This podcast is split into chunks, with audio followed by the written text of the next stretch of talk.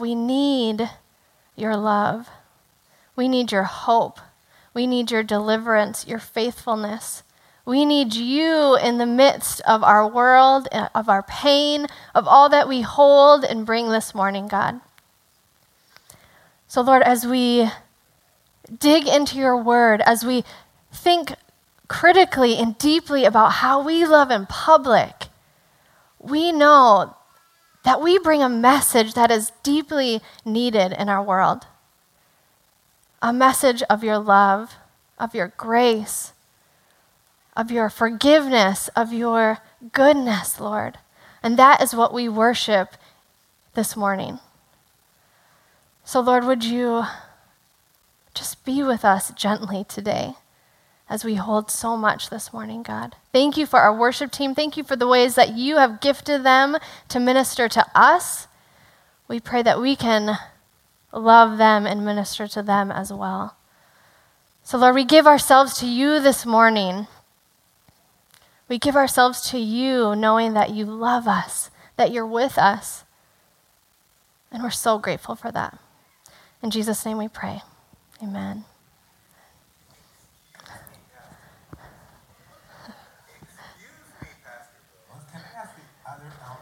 Here, any other elders that are here to come up and join us? Today is our last Sunday of Pastor Appreciation Month.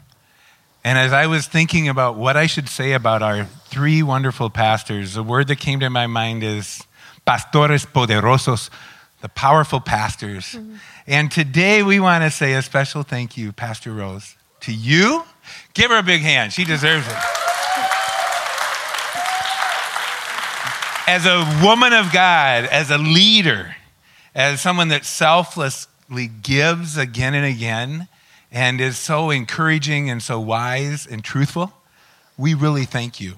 And um, I want to pull this out so we can show everyone what it is.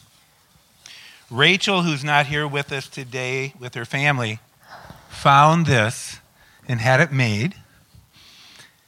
And this is a rose saying, Use your voice. Thank you. Thank you for using your voice. Thank you for letting God use your voice. Thank you. Come, let's pray for, pray for Pastor Rose. Dear Heavenly Father, we are so honored to come before you and just give a little bit of gratitude to this wonderful woman you have raised up not only for her family, not only for our church family, but to really be a light in this world. Lord, Pastor Rose does so much, and just knowing the hundreds of thousands of children that she has touched through all of her care, through all of her divine connection with you, Lord, that she has been able to breathe life and give everlasting life that will be fruitful beyond these moments we have today. We thank you for her energy. We thank you for her resiliency. We thank you for her creativity and for her never ending well of love that she continues to pour out to all of us. We know you have done mighty great works through her now, and there are many more to come, Lord, that she is just beginning to show the world all that she can do on your behalf and to bring people closer to you and share your love. We thank you for her advocacy of women. We thank you for her advocacy of people using their voice, and that that is a unique position that we need in our world today. Continue to rain down blessings on her, Ryan, and the girls, and continue to lift them up. And we are so thankful. Let her feel our love that we love her, and let's continue to bless her. Amen. Amen.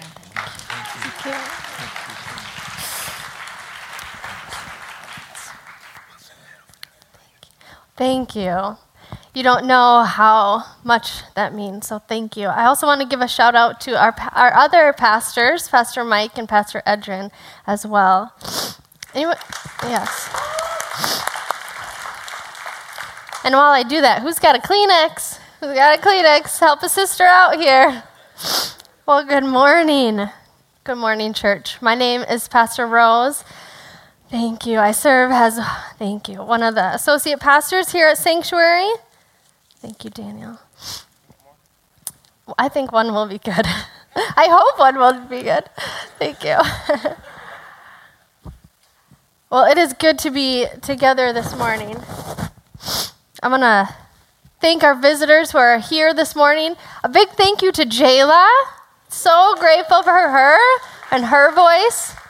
We also want to give a big shout out. I don't know if she's here, but Miss Pearlie had a 70th birthday. Exciting. And we also want to um, just share the news, the um, sad news that uh, Camille Anderson, um, a an attender here. She has served on our hospitality team. She served in Mosaic years ago, has passed away, unfortunately. And so we are grieving her death this morning. Um, there'll be a private service um, this week, but the family does welcome cards, emails. So if you want to share your love, please send it our way at Sanctuary, and we'll be sure to get those messages to the family. Well, it's been a week, church. And right now, more than ever, we need to hear the word of this, our sermon series this week. Our sermon series right now is called Love in Public Growing in Faith for the Common Good. Now, the purpose of this series is to ask the question what does maturing, growing faith in Jesus look like in public? As followers of Jesus, what does God call us to do? So we've been using the words of Dr. Cornel West when he to guide us in our series when he says that love is justice is what love looks like in public.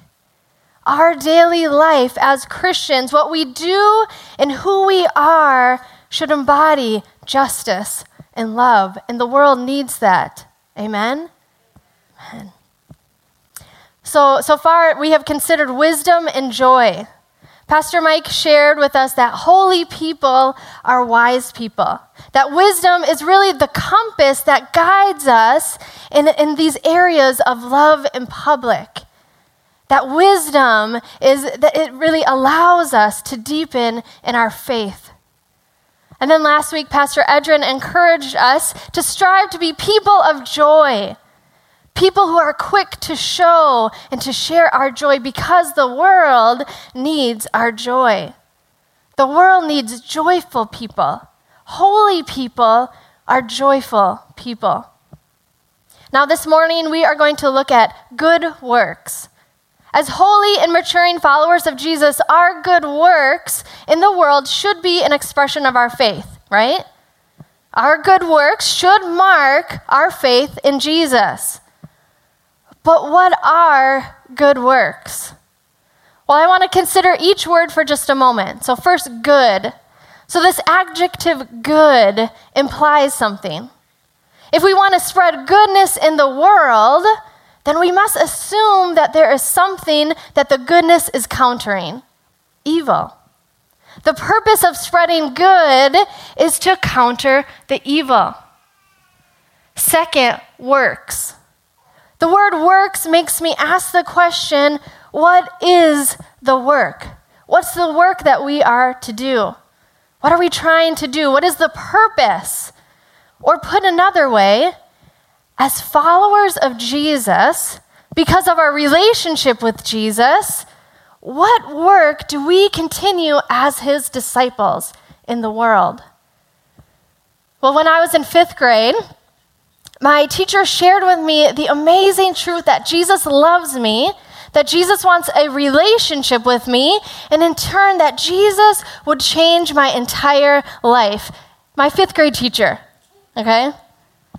So I prayed the sinner's prayer with her in my class, and I said, Jesus, you are my Lord and Savior. And at that time, that phrase meant to me that I had a personal relationship with Jesus, that I was devoted to God, and that it really was my ticket to eternal life. That was my ticket to heaven. And I was taught, maybe like some of you, that the pray, prayer that I prayed, that was it. Like that was all I needed to do. And now I would be in heaven forever. Hallelujah! Hallelujah! My response to Jesus was to accept him as my Lord and my Savior. But after that, what was the work that needed to be done? Well, as a Christian, I believe foundationally that my acceptance of Jesus as my Lord means that I am personally changed, right? We believe that we are changed when we accept Jesus. I once was lost, and now I'm found. I once was dead, and now I am alive. I once was confined and restrained, and now I am free. Free. Freedom. As a follower of Jesus, changed by the blood, I am now free. So, my response to Jesus is my freedom. I no longer am succumbed by death. I no longer am overcome by sin. I'm no longer weighed down by the weight of my guilt. I have freedom.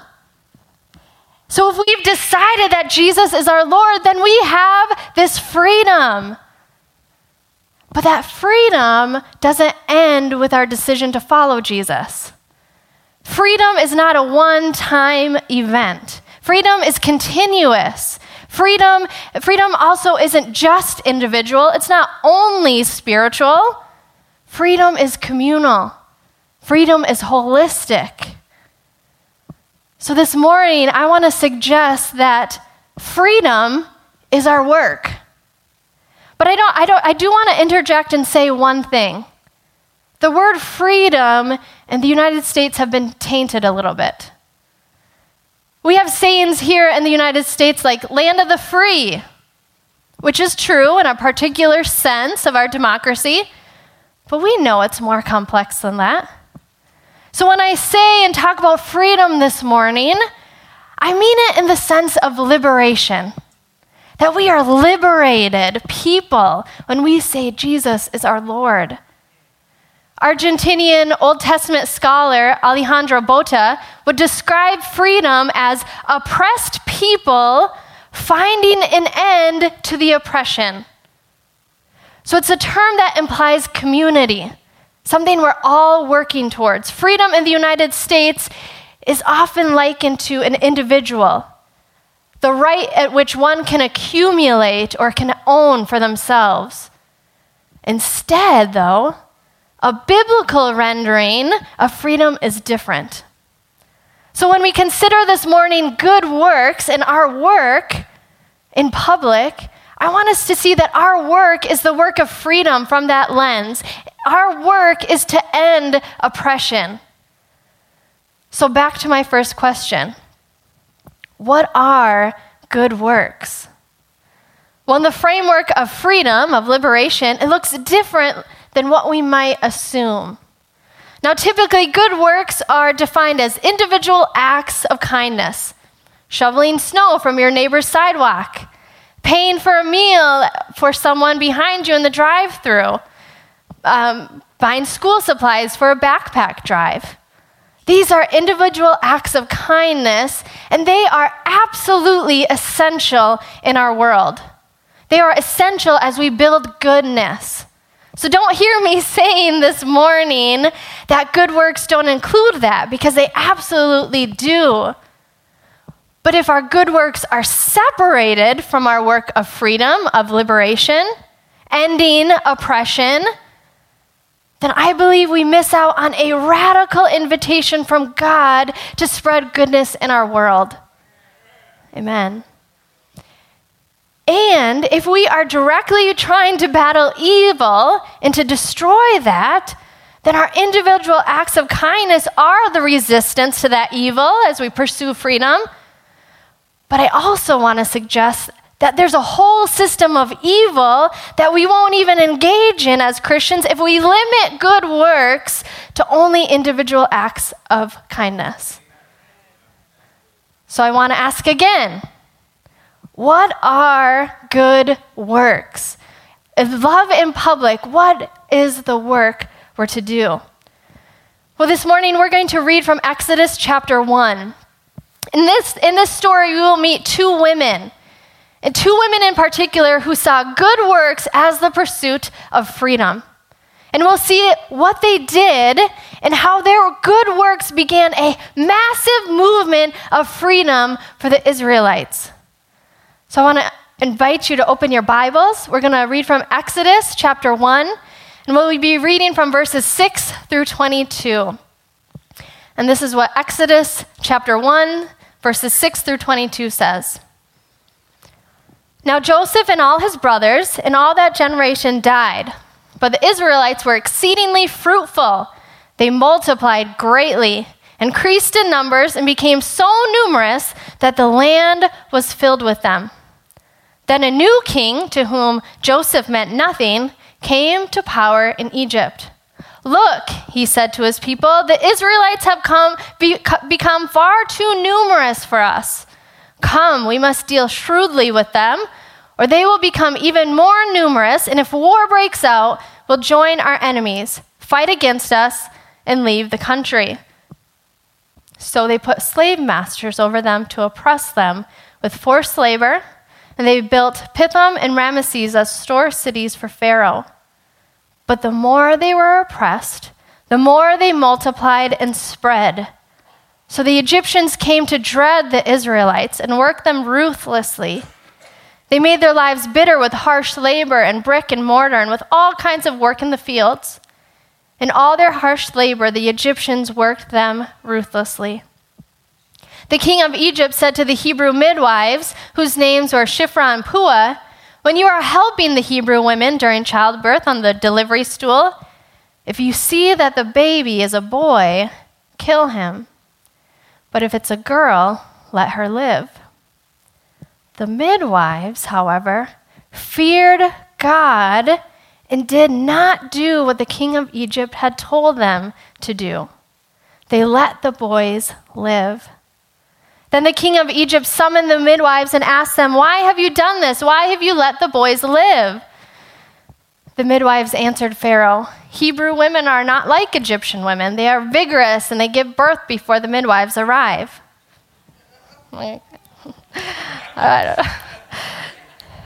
so God was kind to the midwives, and the people increased and became even more numerous. And because the midwives feared God, he gave them families of their own. Then Pharaoh gave this order to all his people Every Hebrew boy that is born, you must throw into the Nile, but let every girl live. The story of Exodus story of oppression and freedom. It is a story of liberation from evil. It's a story of God's relentless faithfulness. And in this story and the work of God's liberation, it's often attributed to a key human leader Moses. Now, Moses did incredible and courageous work in freeing the Israelites. Yet, in our historical and male centric reading of the Bible, I believe that we have not paid correct attention to the work of a massive movement of people and that is the work of the midwives in Exodus 1, specifically Shiphrah and Puah. They started something. Now, that's not to discount what, anything that Moses did or the way that God used him. Often, when there's a, a massive liberation, we uplift a hero, which is good, that's needed. But we often forget in our narrow memory the stories of others who were involved in the liberation. So, historically and theologically, I believe that we have not given credit to the work of the midwives. The work of the midwives who started a revolution, which then Moses entered into. So, this morning, as we consider good works in public for the sake of pursuing liberation and freedom in our world, let's look at Shiphrah and Puah. How do they challenge us this morning to rethink what good works in public look like? So, this morning, I want to suggest that good works in public is first disobedience to oppressive powers. Second, it is disrupting false collective memory. And third, it is all out of our devotion to God. So, to share some brief um, context of our passage this morning, Exodus is found in the Old Testament, and it's a story of God's people who are in slavery. Um, and it's the story of God, um, of their slavery in Egypt and their eventual liberation. And before Exodus, we see in Genesis at the end that Joseph, the son of Jacob, was sold into slavery by his jealous brothers.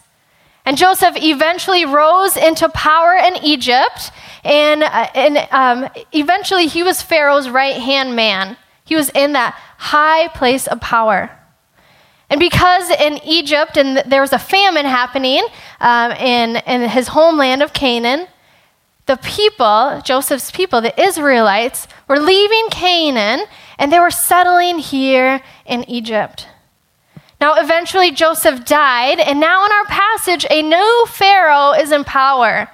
In our text in verse 8, it says, A Pharaoh who did not know Joseph came into power. Now, this Pharaoh led through a lens of scarcity. This Pharaoh knew the history of the famines in the world. He knew the Israelites were growing in number, and from his overwhelming fear of scarcity, he sought to accumulate. To accumulate for himself. He wanted to accumulate land, money, food, power, and people. He wanted a monopoly of all that was to ensure that he would not run out.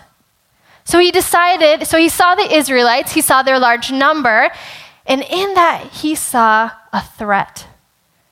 So he decided to enslave them. But his fear was not calm then. Instead, his fear only grew. He was afraid of his slaves the Israelites. He was afraid of their multiplication, and so he made an order. He ordered that all the Israelite boys be killed, and he didn't want their manpower to grow. But here is where Pharaoh's plan has a major flaw.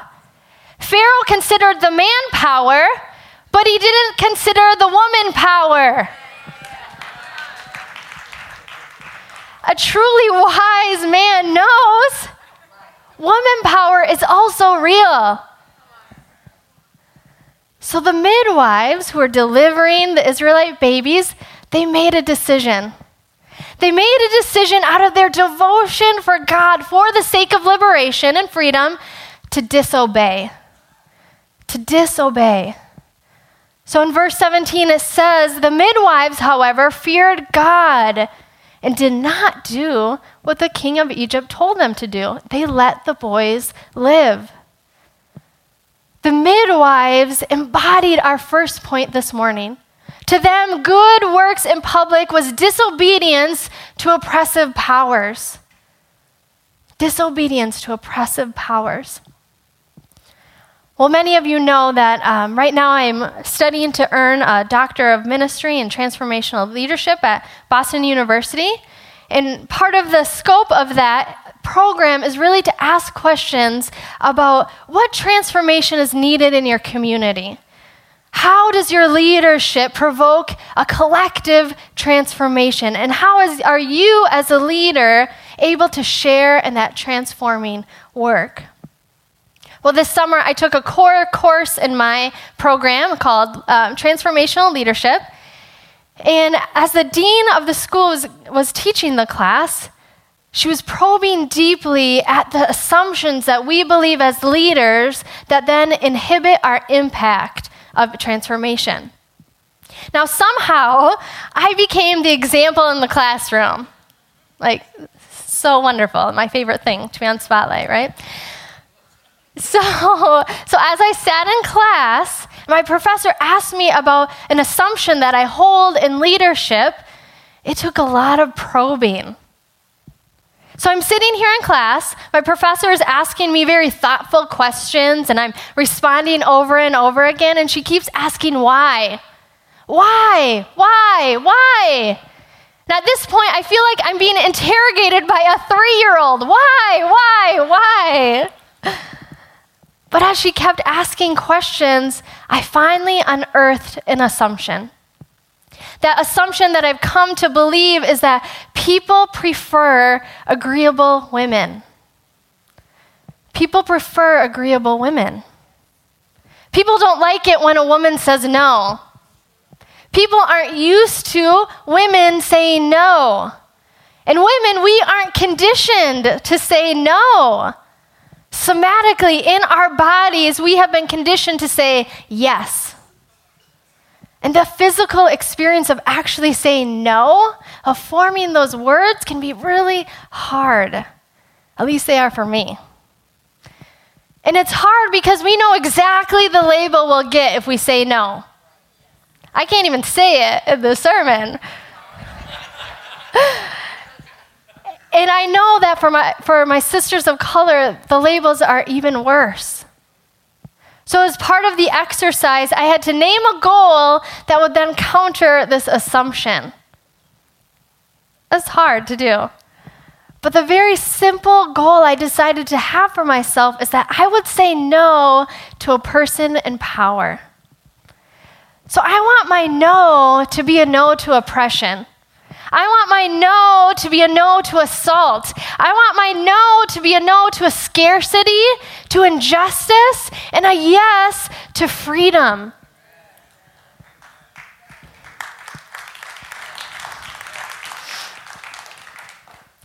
So today, as I read the courageous works of Shiphrah and Puah, I'm challenged by their disobedience. That's not natural for me. Their disobedience to oppressive powers as good works in public. Now, as election approaches, I am reminded that we can good, do good and disobedient work in public against oppressive powers. We can do that when we vote. And I'm going there. But each election, this is like a whole new Pastor Rose.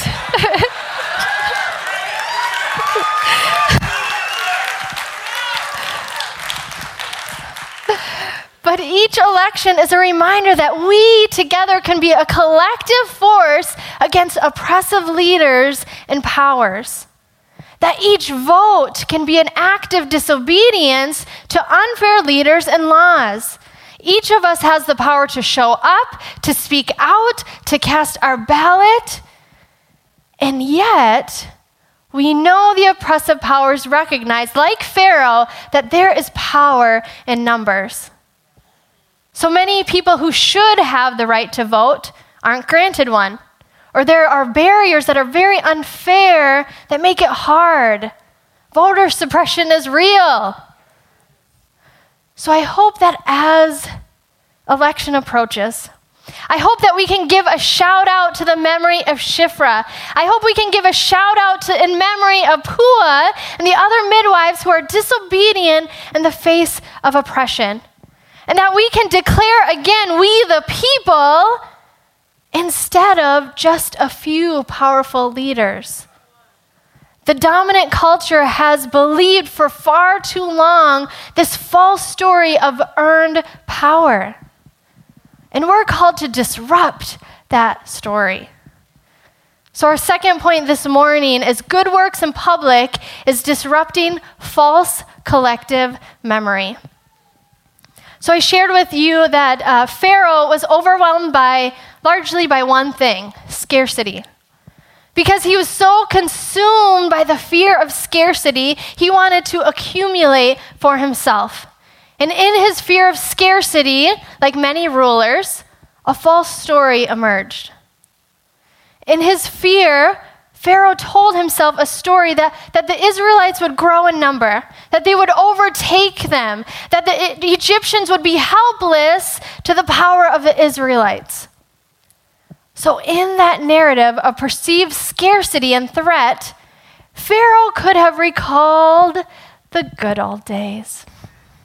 You know, those good old days before the Israelites came to Egypt. The good old days when the Egyptians didn't have a threat of the Israelites, when all was perfect. Those good old days are false collective memory. Or at least that's what I'm calling false collective memory.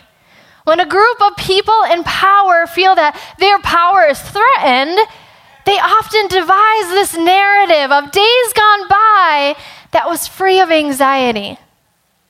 And when a powerful group of people begin this false collective memory, they over remember reality. So, over remembering is telling this untrue story of how it used to be. It's over remembering this false memory that sways in one person's favor. And as a result, they become so preoccupied to getting back to what was once imagined that the use of violence is elevated as the only means to reclaim it.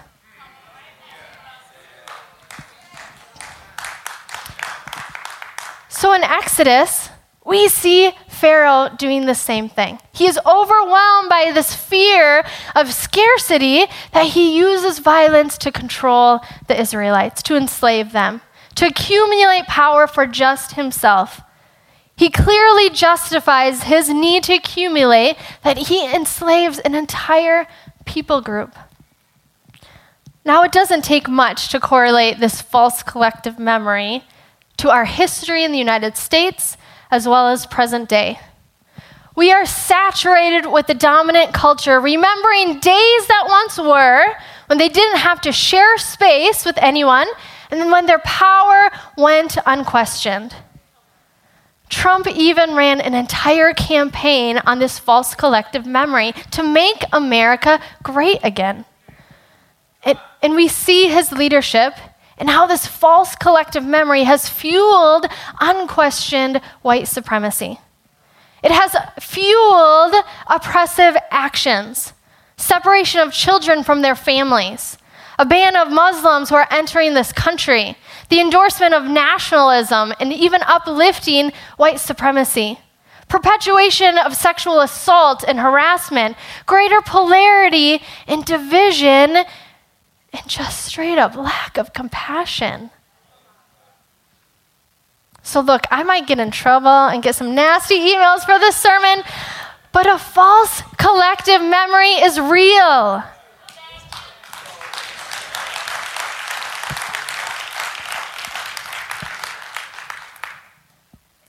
And white people, we have the power because of this false collective memory.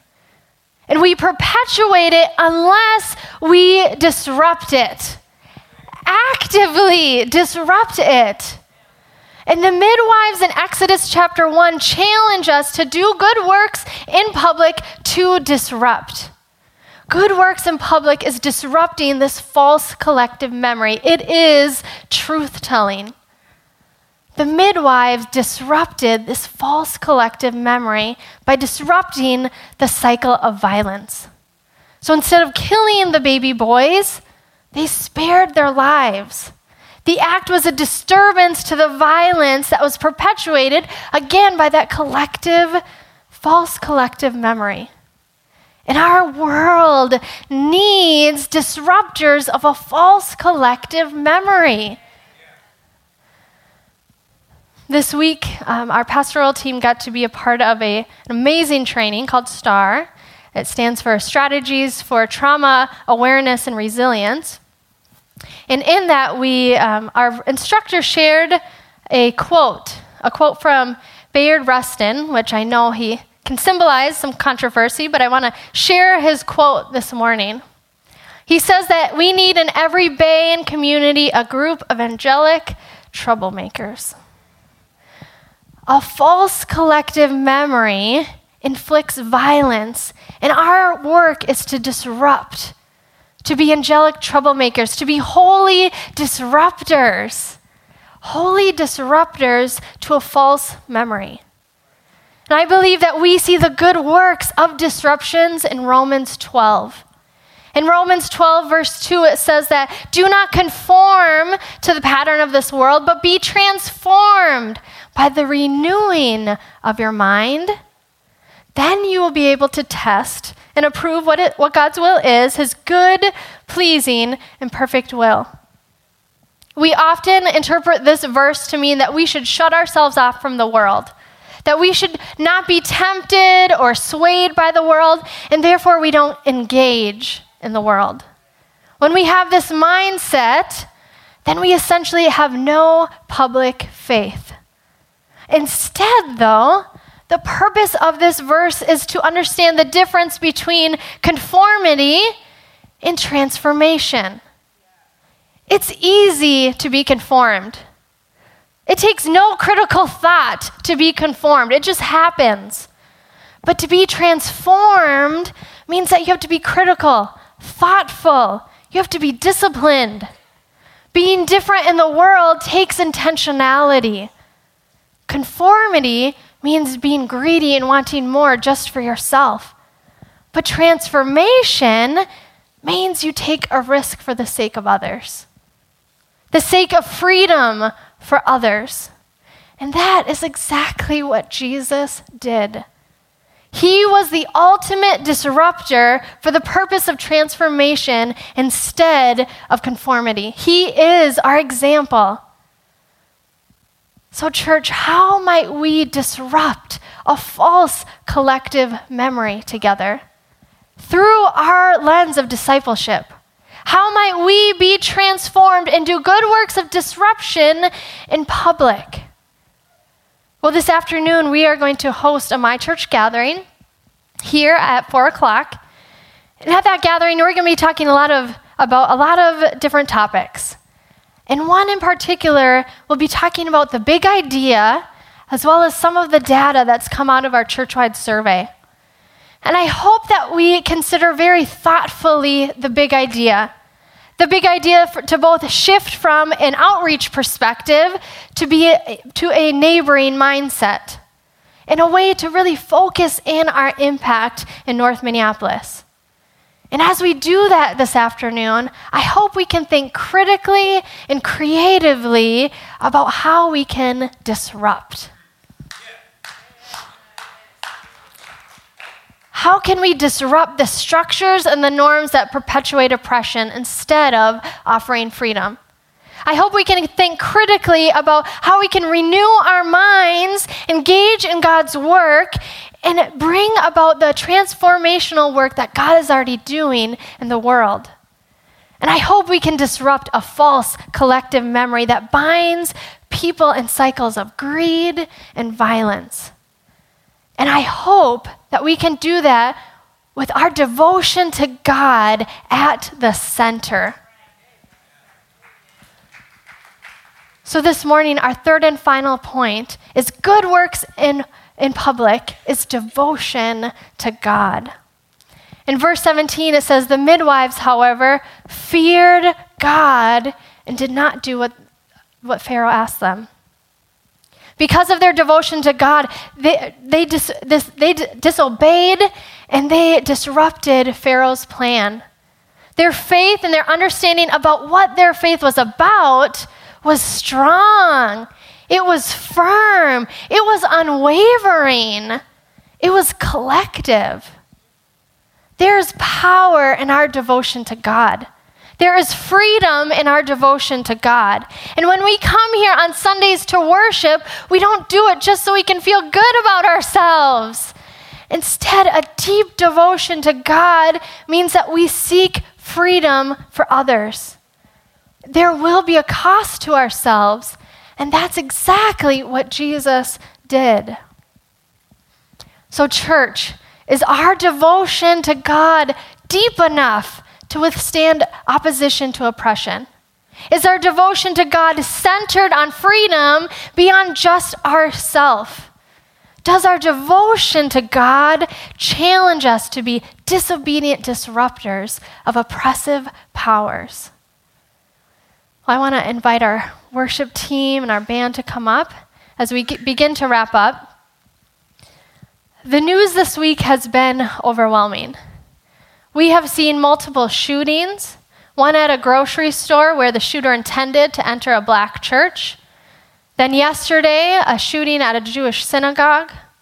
We've seen explosives sent to multiple people in our country, continuing to divide and deepen that division. We've also seen asylum seekers from Central America walking in droves toward the United States in search of freedom in search of relief. And it's that image of them walking together that gives me hope. Hope that people are still fighting for freedom, fighting for liberation, disrupting oppression.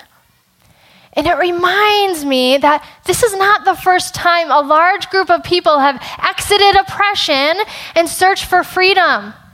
The Israelites' liberation from slavery didn't begin with Moses.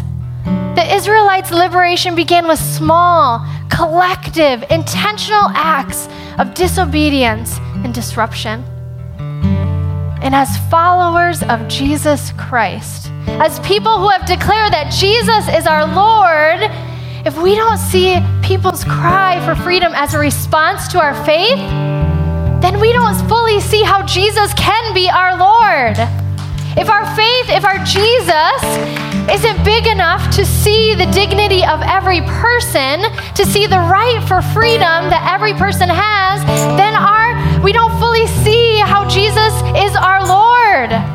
And we are here this morning to declare that Jesus is Lord and that the kingdom is about freedom. So that's what we declare. And in that declaration, we stand for freedom, liberation. We do not stand for scarcity, we stand for abundance. Pharaoh stood for scarcity, Pharaoh stood for fear. So, church, as we look at the news this week, look for Pharaoh. Look for scarcity. Look for the threat of not enough and disrupt it with abundance. When we vote, look for Pharaoh.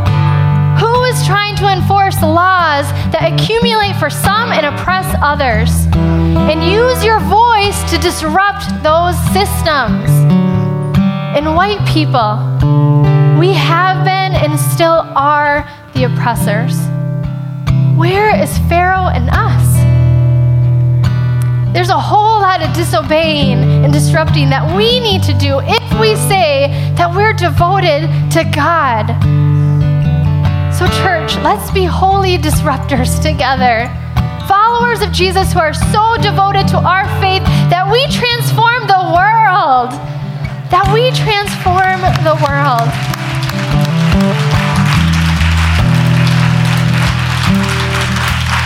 So let's stand and worship together.